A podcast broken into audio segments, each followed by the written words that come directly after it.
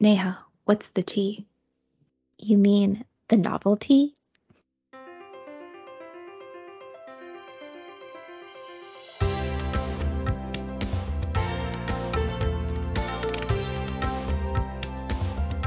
Welcome to The Novelty, a podcast dedicated to books. Not just the Western male centric works from your high school lit class. We'll also read books by women, people of color, and from around the world. We'll dive into literary technique and character analysis. But don't worry, we aren't afraid to spill the tea and give our unfiltered opinions. Together, we'll redefine the classics. Will today's pick stand the test of time? Keep listening to find out.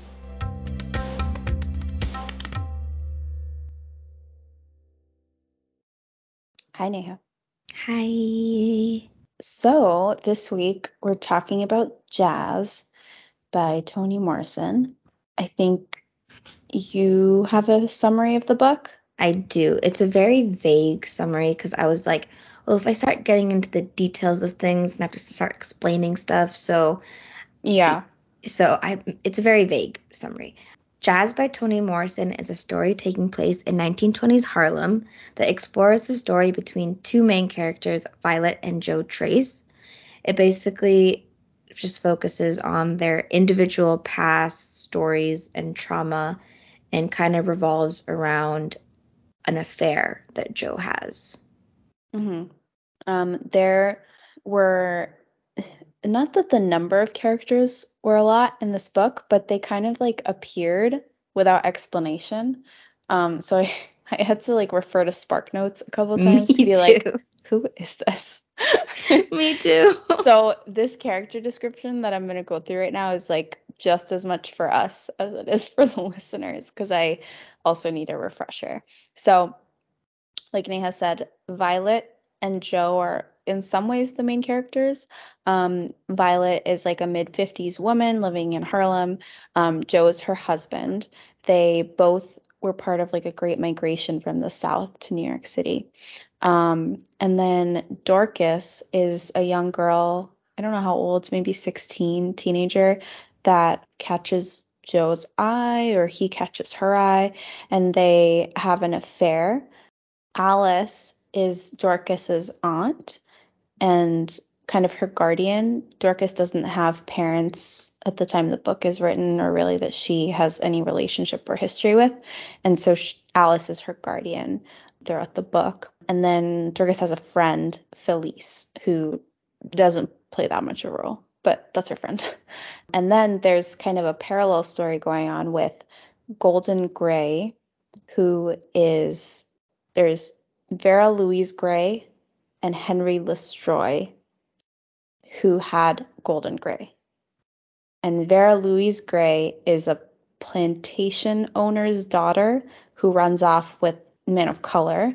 So Golden Gray is their son, who's half black, half white. And he later goes to find his father, and that's kind of a journey he goes on. While he's on this journey, he sees this dark skinned woman that he just calls Wild. Mhm. And so that's Another that's character. another character. And then True Belle is Violet's grandmother, who is the maid or companion or whoever to Vera Louise Gray. So when Vera Louise Gray leaves, or is it Rose Dear? I think it's True Belle. so when Vera Louise Gray leaves her like plantation area with her half black, half white son, Golden Gray, True Belle accompanies her and helps her raise him. She leaves her daughter, Rose Dear, back in Virginia. And Rose Dear is ends up being Violet's mother. Yeah. Who we don't know how old Violet is when this happens, but uh, Rose Dear killed herself at some point. So Yeah. Violet also doesn't have a mother. Are there others? No, that's all I wrote down. The only thing that I had in my notes was that, like, is that Violet Trace is a hairdresser and Joe Trace is a door to door salesman. Yes. And then at the beginning of the book, you sort of find out that Dorcas died, or she was killed, Yes. actually. So, So, that's not really a spoiler because that's No. the first chapter. But Mhm. also, as always, the rest of the episode is going to have spoilers. Yeah. so those are the characters. I couldn't even keep them straight when I was I talking know, about me them. too. It was very hard. But anyways, what theme did you pick? I think when I first picked the theme, I didn't think it was obvious. And then as I was reading the book, it became more prevalent. And I was like, okay, this is a very obvious theme. But it was violence. Just in the first passage of the book, they say, when the woman, her name is Violet, went to the funeral to see the girl and to cut her dead face, they threw her to the floor and all the church. So basically, that being in like the first passage of the book, I was like, what the what? Yeah. and so that was very violent. And so Mhm. I guess we'll talk about how that theme continues throughout the book. But what theme did you pick? I picked ambition.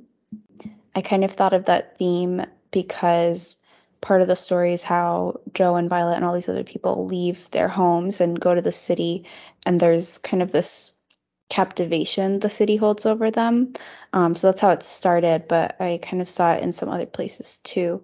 I think violence came up for me also. I, I made a Mhm. note of like violence between and among women, and I just one of my notes says, "Where is this coming from?"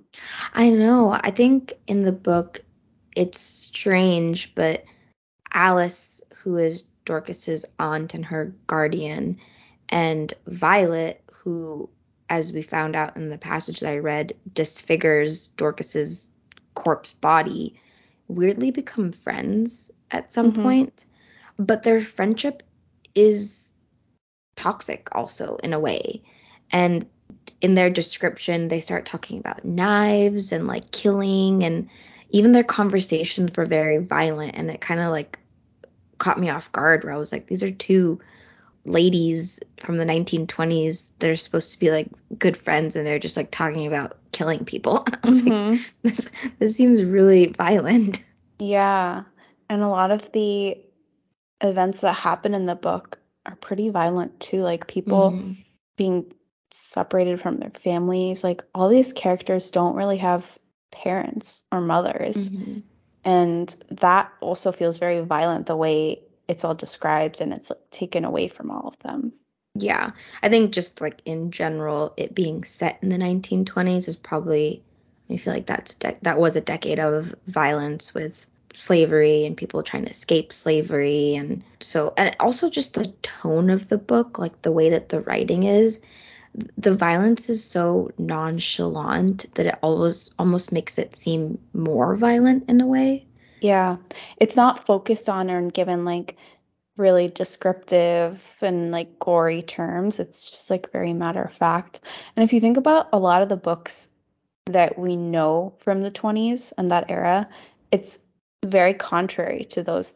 Like Gatsby and even The Passing, Yeah, just about the roaring read. 20s. Yeah. Yeah, it's just like these nice parties, like the Gats, like Great Gatsby just like throws all these parties and I mean, yeah, someone dies on like the freeway or whatever, but that's the worst of it. And then even in passing, also someone dies. But um, you know, most of it they're going to like dances and parties, and that's there in this book, but it's somehow very much in the background. Like it's a backdrop to people's lives, and people's lives don't seem happy. They seem like the lives have a lot of violence in them.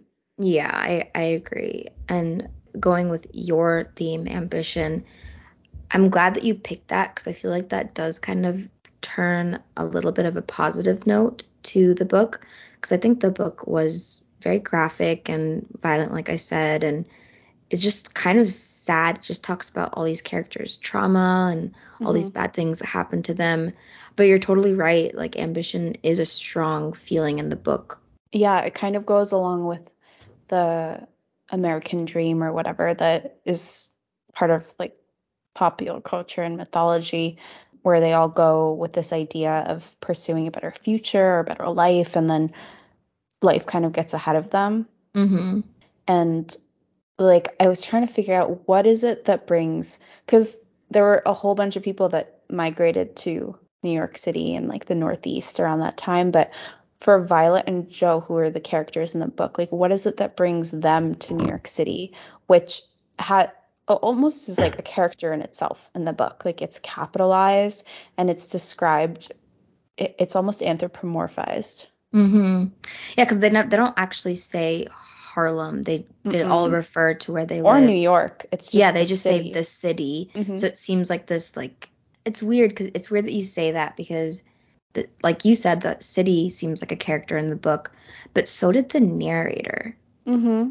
For a long time while I was reading this book, I was trying to figure out who the narrator was. Me too. I I have a question like very kind of throughout the book, but I literally wrote down who is the narrator? Question mark, question mark, question mark.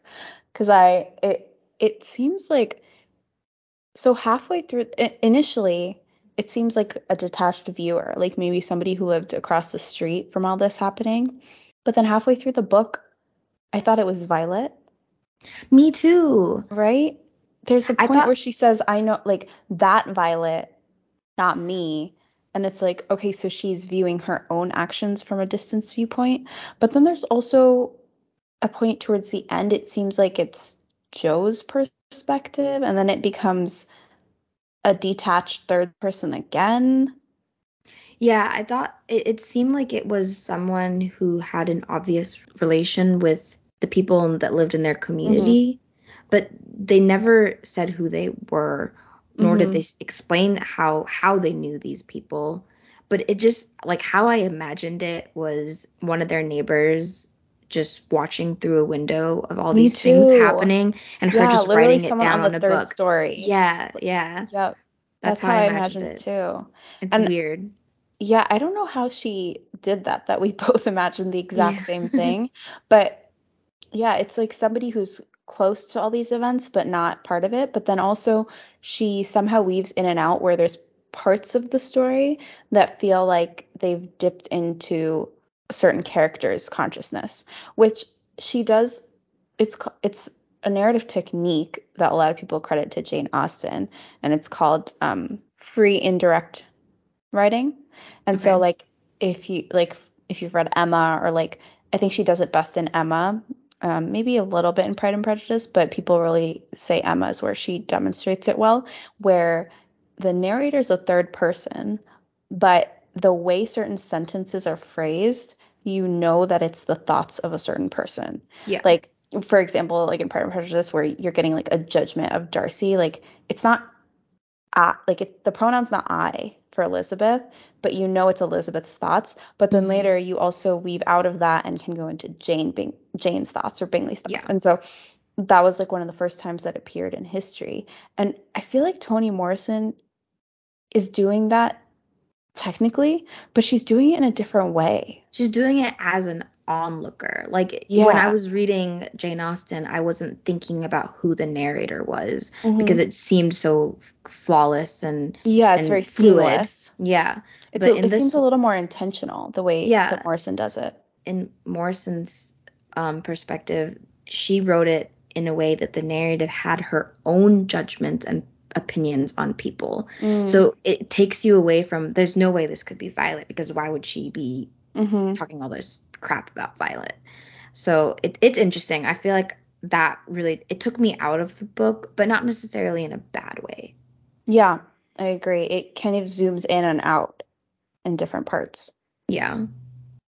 And then I think we talked about this on one of our other episodes. I want to say that it was the Night Watchman. I can't remember. But we talked about how in some cases the narrator may or may not be a reliable source of information. Mm-hmm. And that question came up to me in this book too, because I was like, well, this is obviously like an onlooker, and he, she has all these opinions. And obviously, when we're reading her, his or her, I'm assuming it's a girl, because I just, I don't know, I'm just assuming it's a girl. We're reading the book through her eyes, so we make these same assumptions that she does. But then I think midway through, I was like, well, should I be believing everything she says? Mm-hmm. Yeah. I think she at the beginning kind of takes you into her confidence, the narrator, and then as things go on and you see how things play out, you feel like you need to take a step back and and reassess how much you want to Believe. trust it. Yeah. Mhm. Mm-hmm. But I think with this book specifically, I think you and me were texting while we were reading it and saying that it's probably the most dense book we've done this season. Mm-hmm. It was took me a very long time to read because I feel like I couldn't read for long periods of time. Yeah. But my initial reaction to the book was that I wasn't the biggest fan. And then I just started going through a rabbit hole of all the sim- symbols and the meanings of things and discussion boards and all this stuff about the author. And I almost wanted to reread the book because I felt like I my first read didn't do it justice. Yeah. And so much more made sense once I realized that Toni Morrison, the author, is actually a poet Mhm. because her writing is very poetic. It's and it's- really poetic. Yeah, and it's not straight to the point and it's not like direct in any way. It's every single sentence has like a double meaning. And I think that's why it was it was so hard to read because you had to think about everything that you were reading and understand it. Mhm. But I think I have a newfound interest in this author because she I- I've just I don't think I've ever read anything like this. Yeah, it's very unique the way she writes. And I agree. I feel like it was hard for me to read this book. I just felt like I was getting bogged down. Like reading this book felt to me like molasses. Like I that's such You- a good way of saying that. you yeah. know, like you it's so sweet and wonderful and like just pleasurable, but it's so sticky and dense and like bogs you down. But I really think what you said about her being a poet is very true. And the way she writes the book is also like I mean, we can talk about this a little later. Like the title is jazz, and there's very clearly Mhm. musical and poetic themes in the book too. Um, but the way she writes a lot of things are not enjoyable to read if you try to read it the way you read an, another novel. Yeah. Like there was a sentence I highlighted, and my comment was this sentence has to be sung. So I'll read it out because I think it has to be heard out loud for it to be appreciated. The city is smart at this, smelling and good and looking raunchy, sending secret messages disguised as public signs. This way, open here. Danger to let, colored, only single men on sale, women, wanted private rooms, stop dog on premises, absolutely no money, down fresh chicken, free delivery fast. And at first you're like, what? Like this is just words. and I don't think I read it as well as it probably could be read, but if you follow the words, they have a cadence and like a rhythm Yeah. to them. the whole book is like a spoken word performance. How everything, n- nothing really rhymes in that sense, but like you said, Mhm. everything has a rhythm and a cadence to it. And it's, everything is so meaningful too. Yeah. And so I feel like when I was reading the book, I was just so hell bent on like figuring out what the hell was going on, getting caught up on like these sentences I was reading Yeah. over and over again. And then once I finished the book, I immediately was like, I just I I need to read this book again now that I know what it's about. Because Yeah. when you read a poem, you don't read it just once. You read it Yeah. a bunch of times. You ways. analyze it. Mhm. Yeah. And I feel like this book needs to be treated the same way, where you read it the first time around just to understand what it's about. Then you read it a second time to understand it, and then the third time to analyze it. And hmm yeah. I I wonder what this book would be like on audiobook. Yeah, that's true. I feel like we should try that. I, yeah, that would be interesting to try because I feel like if you it had, if it had a good narrator, I'm sure it would be really good. Mm-hmm. just to go away from writing style a little bit and more into the plot and the characters, I wanted to talk a little bit about Violet and Joe as the main characters. Um, I just have lots of questions about them. The first question that came up about their relationship that I really highlighted was why did they keep a photograph of the dead girl in their apartment?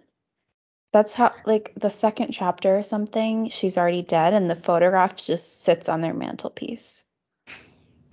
Well, I how I took it was I I think Violet is a very petty and aggressive woman. So I think she put it and passive aggressively she put it up there Mhm. as a to prove a point to Joe that I know Mm. what was happening and I'm not taking this down. So, like, if you want to take it down, you take it down. Like, Yeah. it was just like a petty passive aggressive move from her end, but it's it just seems wrong. Like putting up a picture of a teenage girl that your husband killed. Did we say that yet? Did we say that Joe killed Dorcas? I think you said it at the beginning Okay. Well, after we yeah. talked about the summary. Yeah. Joe, yeah, Joe kills. That's like the inciting event for the Yeah. the events or like the Which- story. I also didn't understand. Like I didn't either. why why and why her? Like didn't I didn't It actually doesn't talk in the book that much about their relationship and how they mm. met or like why they were interested in each other. It it focuses more on that they were having an affair and that Alice, Dorcas's guardian, felt like responsible for whatever, leaving her out of her safeguard or whatever. And that Joe kills her and that Violet basically storms the funeral. yeah.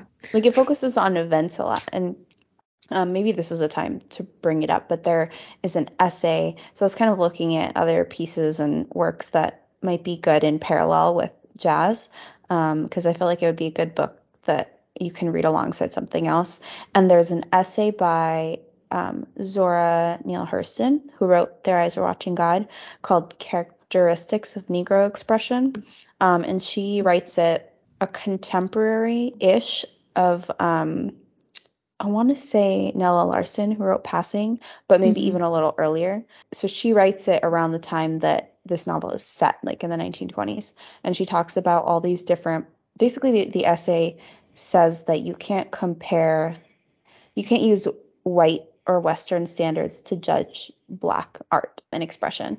And she gives some kind of outline to approaching black expression and art and she talks about drama and action and mimicry and rhythm and all these other things. And one thing that after I read it, I thought back about the events of the novel and I was like, that connects to that really well, which is Mm-hmm. that she talks about the idea of action words and how in a lot of colloquial language that black people at the time would have used or even now they say things like kill dead or boil pot and Mhm. a, an action word is attached to a noun that makes it sound redundant, but it focuses on the action that's happening. And so when I read that and then I thought about jazz, I was like, the book really focuses a lot on actions and not reasons or motivations for them. Like That's we get a lot more about yeah, like we get a lot more about the fact that he killed her and the fact that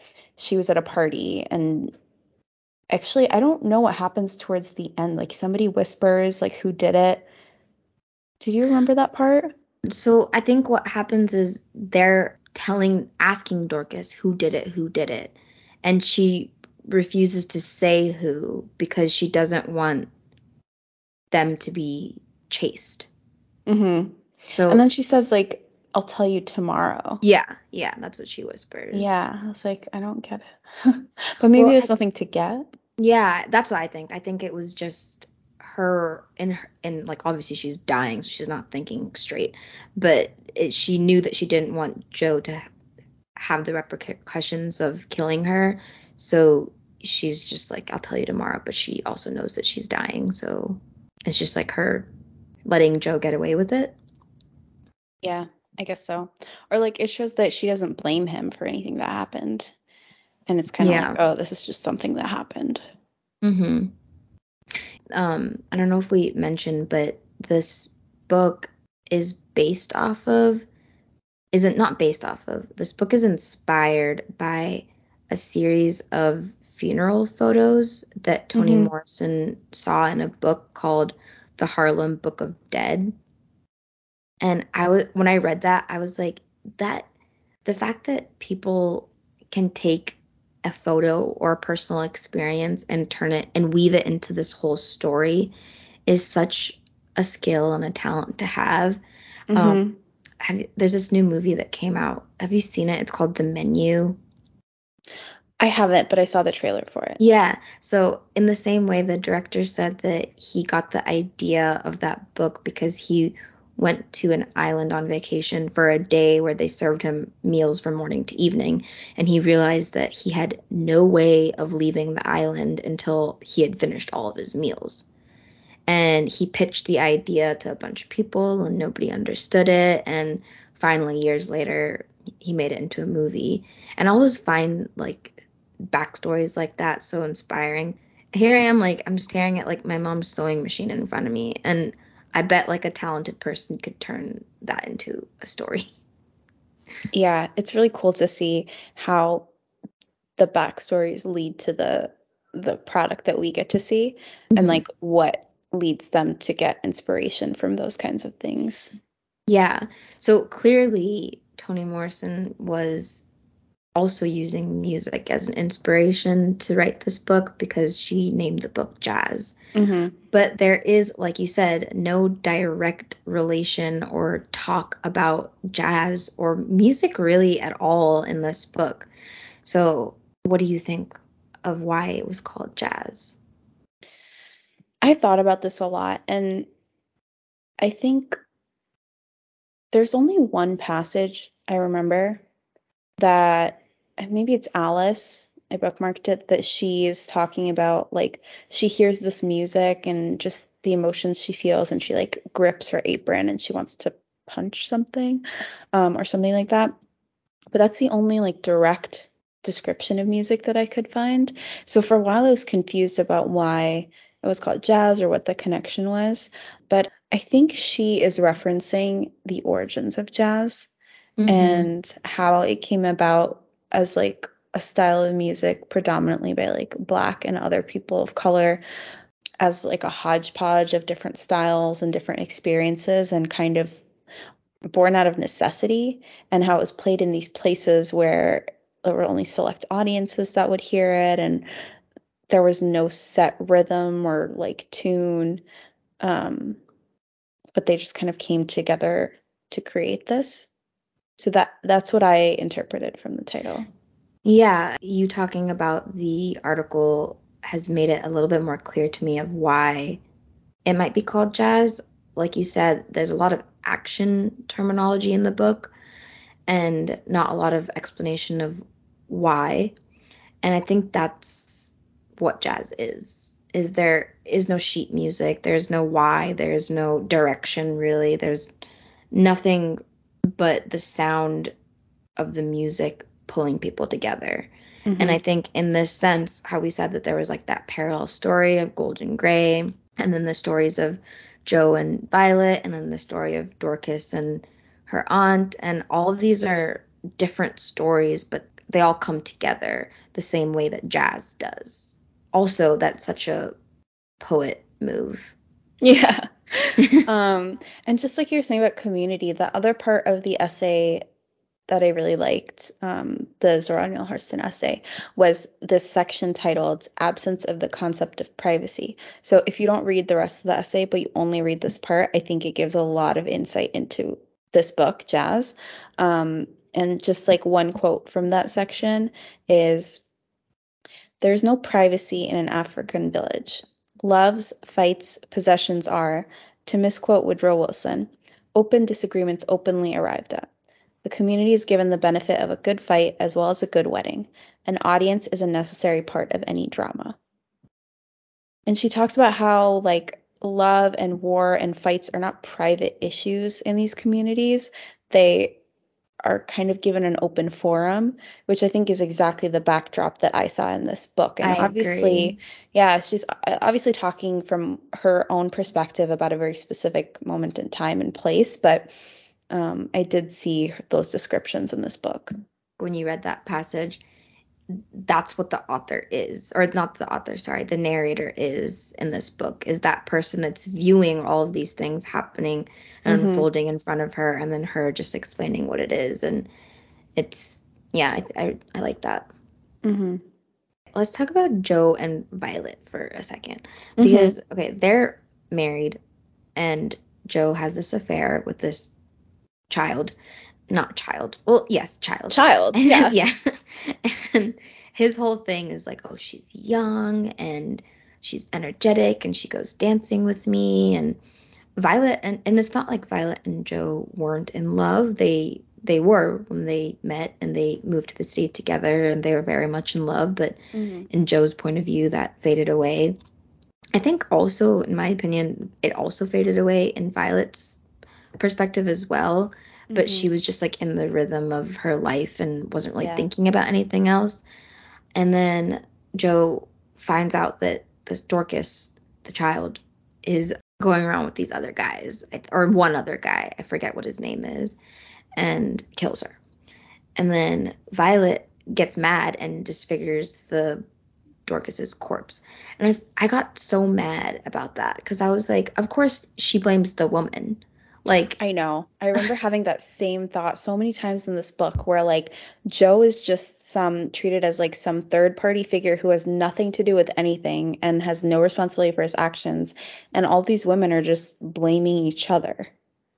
It's also like Joe I think convinces their downstairs neighbor to let them use their her room to bring Dorcas to and this lady just agrees and she's well I mean not like readily agrees but eventually yeah. she does agree to this. And I'm like you are a woman and putting yourself you're not putting yourself in the shoes of another woman who is getting cheated on. And you're just okay with seeing this unfold in front of your eyes. And i was like why is why is nobody supporting violet here?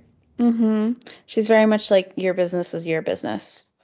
Yeah. Like except for, for giving me money. Yeah yeah i don't know it's I found I found it hard to follow the threads of things when we weren't given a lot of insight into the characters' emotions and motivations. Like we just got events and then we had to piece together and people's interactions and we had to kind of interpret what the motivations were, but it's very ambiguous. Yeah, it is. I think they left a lot up for the audience to kind of figure out or interpret as their own. But I guess me just reading just putting the facts in front of me. I was like why is all of this happening? Like why why is nobody supporting violet? Why is nobody blaming joe? Why is joe just moping around in his house not doing anything when he just yeah, killed like selling a woman? soap. Just yeah. like still selling soap.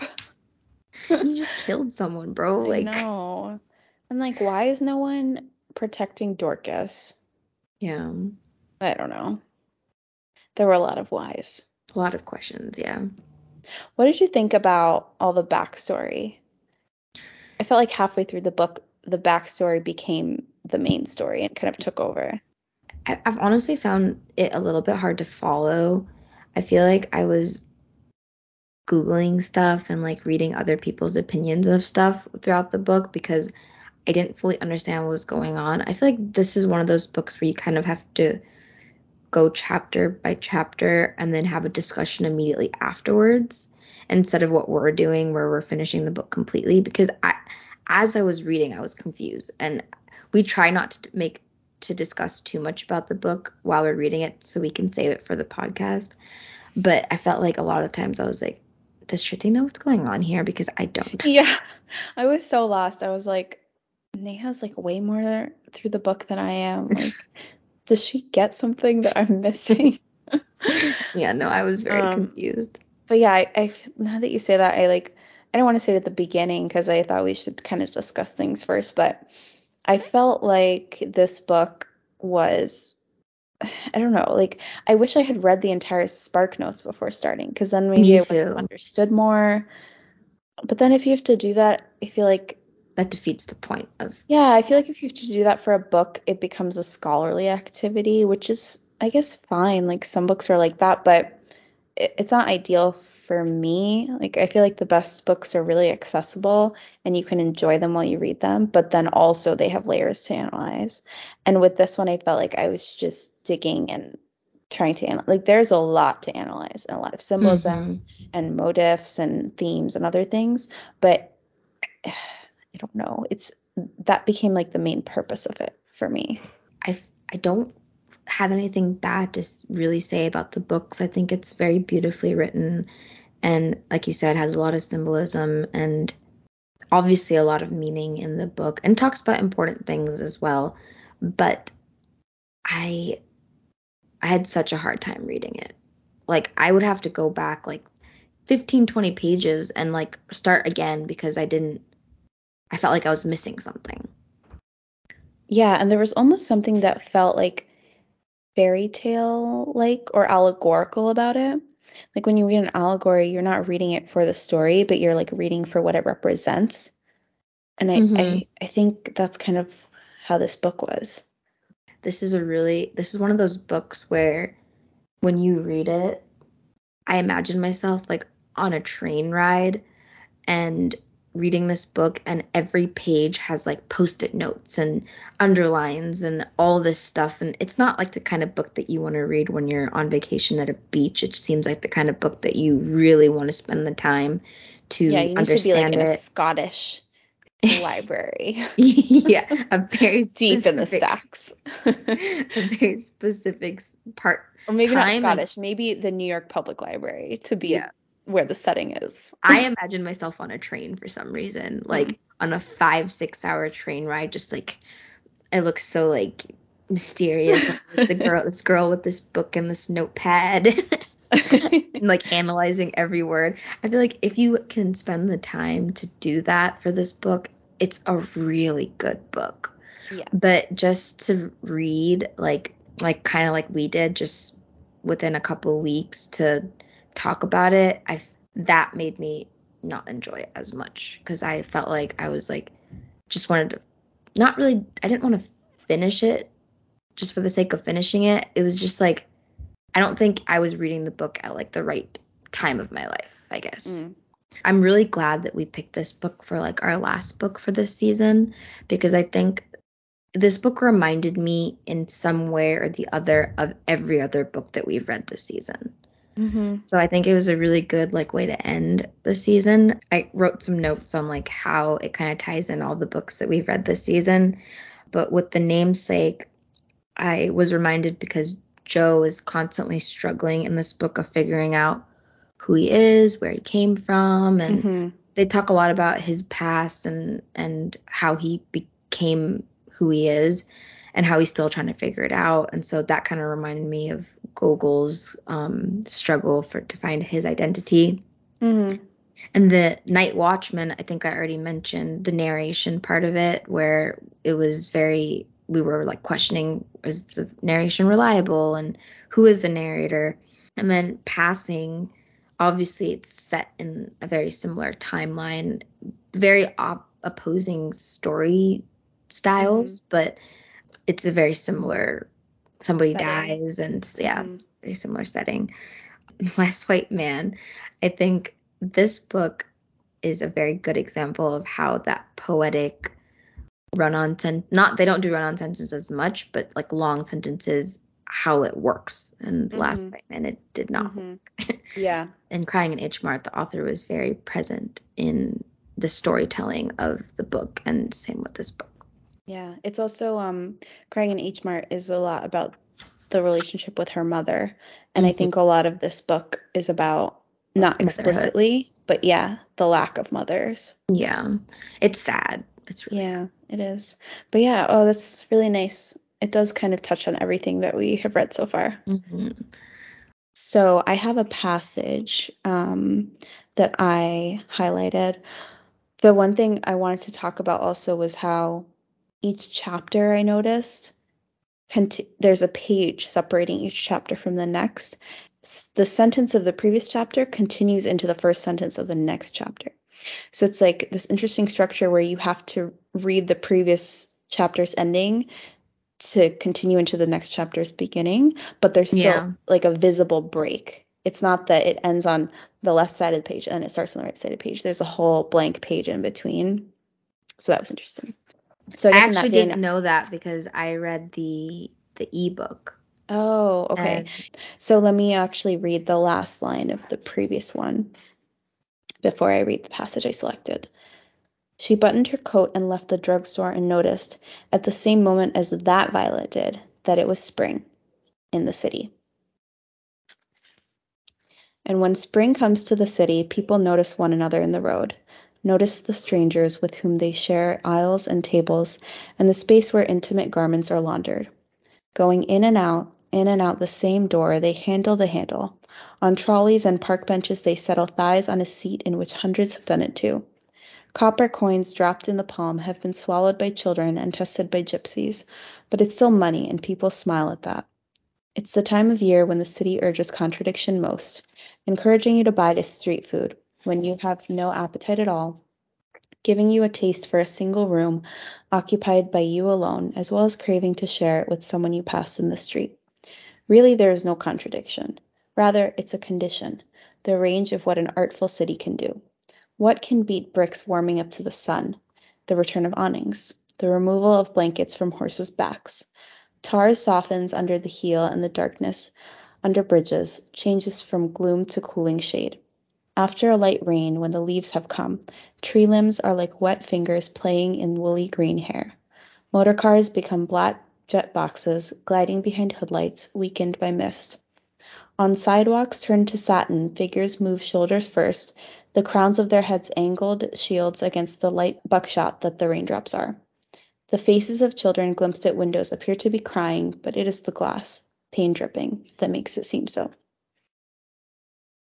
That's a good. That's a good passage, and I, I it sh- it represents what exactly what we were talking about, how dense the book is, and how every sentence is like a mini poem. Mhm. And I I love this passage because it's not she's describing spring, but she doesn't use any of the cliches or things that you would expect. Like she doesn't really talk about flowers or like rain showers.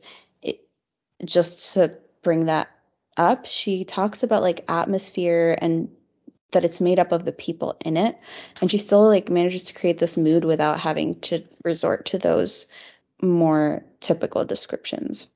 Uh, the imagery I have in my head while you're saying the passage too is uh, it feels very vivid.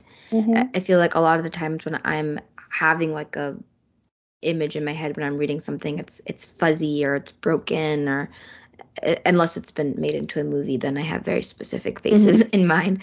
But I think she does a good job of creating a visual for the readers.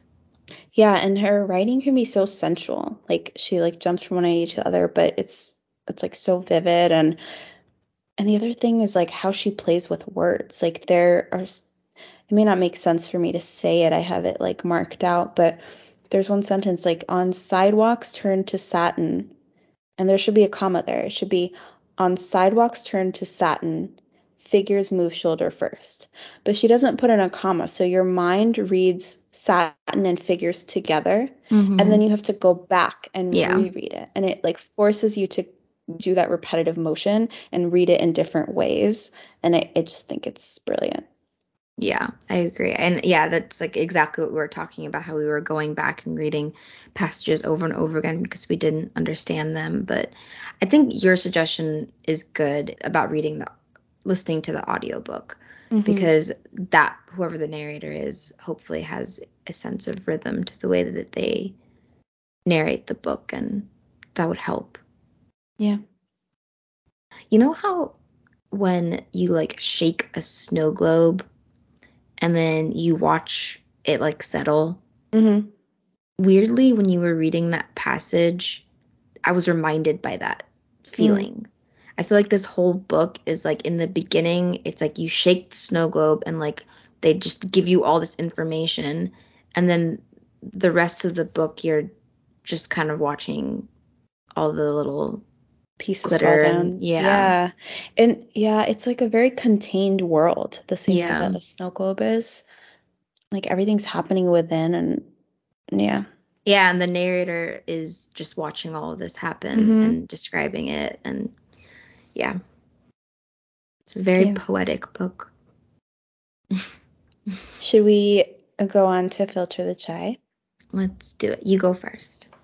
Okay, so I think I will give this book probably a 7 out of 10. I think all the points it gets are for all the things that we talked about. It's just like beautiful writing style, touching on so many different themes and different layers to the story and the characters.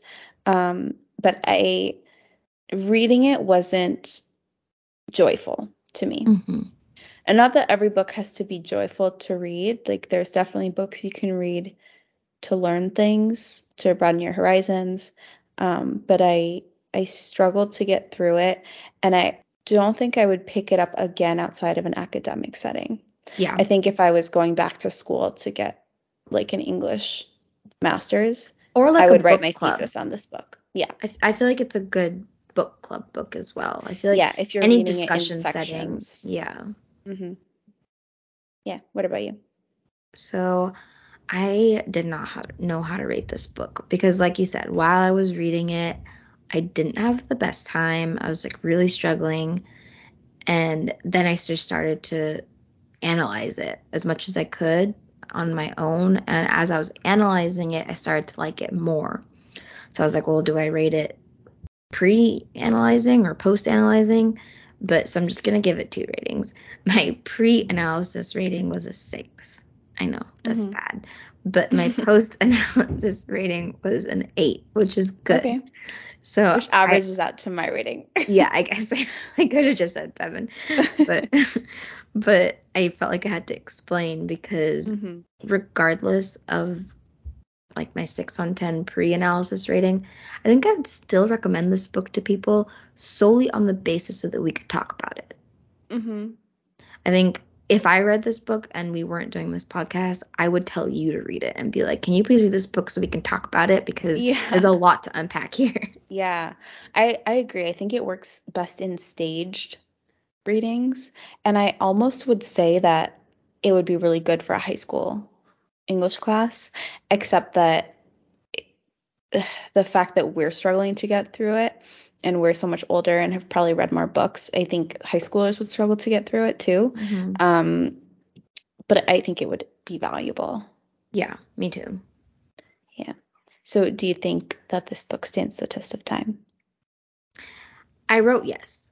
And I think it's because I don't think this book is ever it's not trendy. It's not like it's it's set in the 1920s, so the fact that we're reading it even now already kind of says that it's already kind of stood the test of time English.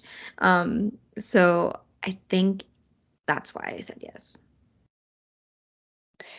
I am not sure.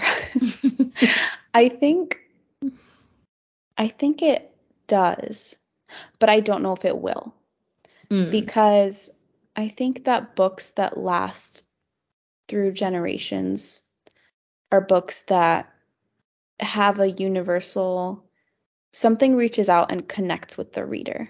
Like if you think about like traditional classics, they are very accessible and they bring an emotion to a reader. Like I can read Jane Eyre now and still feel like I can connect with Jane because of what she went through as a child and like you know kind of the early feminist notions whatever.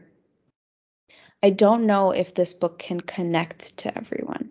mhm. I think it's a little bit more intellectual and you can understand the emotions that the book is going through, but because it doesn't give you that in a descriptive form, it's hard for at least I felt like it's hard it was hard for the book to touch me emotionally as Yeah. me. It more just affected me in the sense that I could understand for the somebody characters. else's emotions. Yeah, exactly. So I think it could, but it might not. Yeah, such a cop out answer. I know. I was gonna say it's not a real answer, but no, but I get it. opinion. yeah, no, I I get it. I feel like this is such a hard book to like rate and answer that the timelessness question because it I don't know. It was I'm glad we ended with this book. I feel like it was an interesting read and yeah. Yeah. And when we have our break before the next season, this is like a good book to think back on and Mm-hmm. have the time to like really let it percolate. Yeah, for sure. Okay, do you have a shelf discovery? Yes, I do. Um, I don't think it's quite as good as jazz, but I think it brings up some of the same, some of the similar feelings and themes. It's Disgrace by J.M. Coetzee. Um, it's basically set in post-apartheid South Africa. Um, and it's about this professor and his daughter. Um, and it's hard to kind of say what it's about without giving away too much of the story. But there's kind of a series of pretty horrible, tragic events that happen.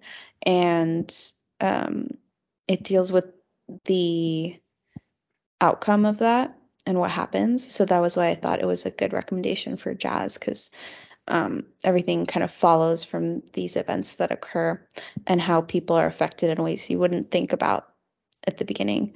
It talks a lot about like sexism, men and women, ownership, colonialism. And I think it is more of a scholarly read definitely not a feel good read. I didn't feel good when I read it, but I thought it brought up some really important topics. Yeah, I don't have a shelf discovery.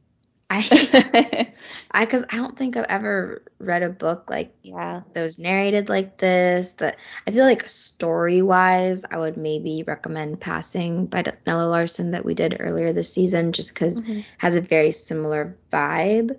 Mm-hmm. But yeah, I couldn't I couldn't think of anything, so don't have a shelf discovery.